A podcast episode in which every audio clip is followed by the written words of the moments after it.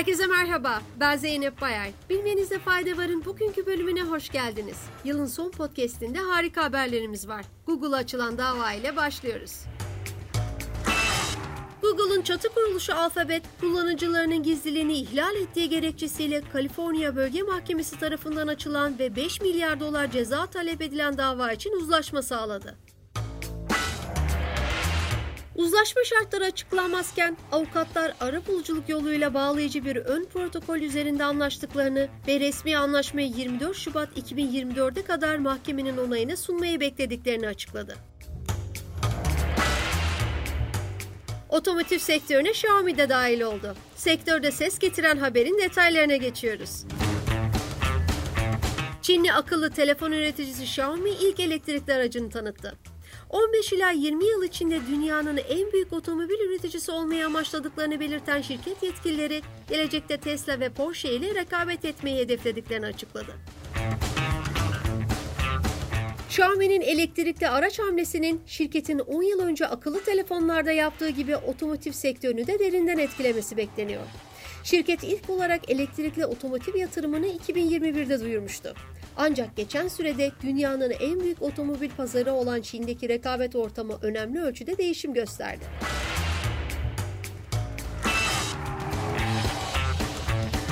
Sırada İran ve Rusya'dan bir haberimiz var. İran ile Rusya'nın ticari işlemlerde ABD doları yerine ulusal para birimleriyle ticaret konusunda vardığı anlaşmanın nihai sonucuna ulaştığı bildirildi. ABD yatırımları altındaki İran ve Rus bankalarının bundan böyle yerel para birimleriyle işlem yapmak için SWIFT dışında bankalar arası sistemleri kullanabileceği belirtildi. The New York Times, ChatGPT'nin yaratıcısı OpenAI şirketine ve Microsoft'a makine öğrenmesi süresince telifli makalelerinin kullanıldığı gerekçesiyle dava açtı.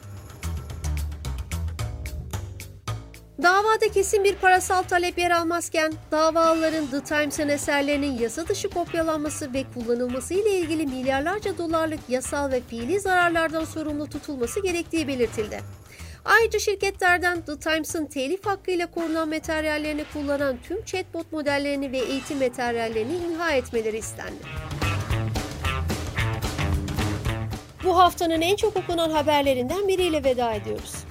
Amerika Birleşik Devletleri'nde elektrikli otomobil üreticisi Tesla'nın bir fabrikasında arızalı bir robotun saldırısı sonucu bir mühendis yaralandı. New York Post'ta yer alan haberde alüminyum araba parçalarını taşımak için tasarlanan robotun mühendisi sıkıştırdığı ve metal pençelerini mühendisin koluna ve sırtına sapladığı ifade edildi. Öte yandan tanıklar mühendisin robottan kurtulmaya çalıştığı sırada diğer çalışanın acil durdurma tuşuna bastığı aktarıldı. Olayda robotun müdahalesi sonucu mühendisin sol elinde küçük kesikler oluştuğu kaydedildi. Bilmenizde fayda varın bugünkü bölümünün sonuna geldik. Yeni yılınızı kutluyor ve 2024 yılının dünyaya en çok barış getirmesini temenni ediyorum.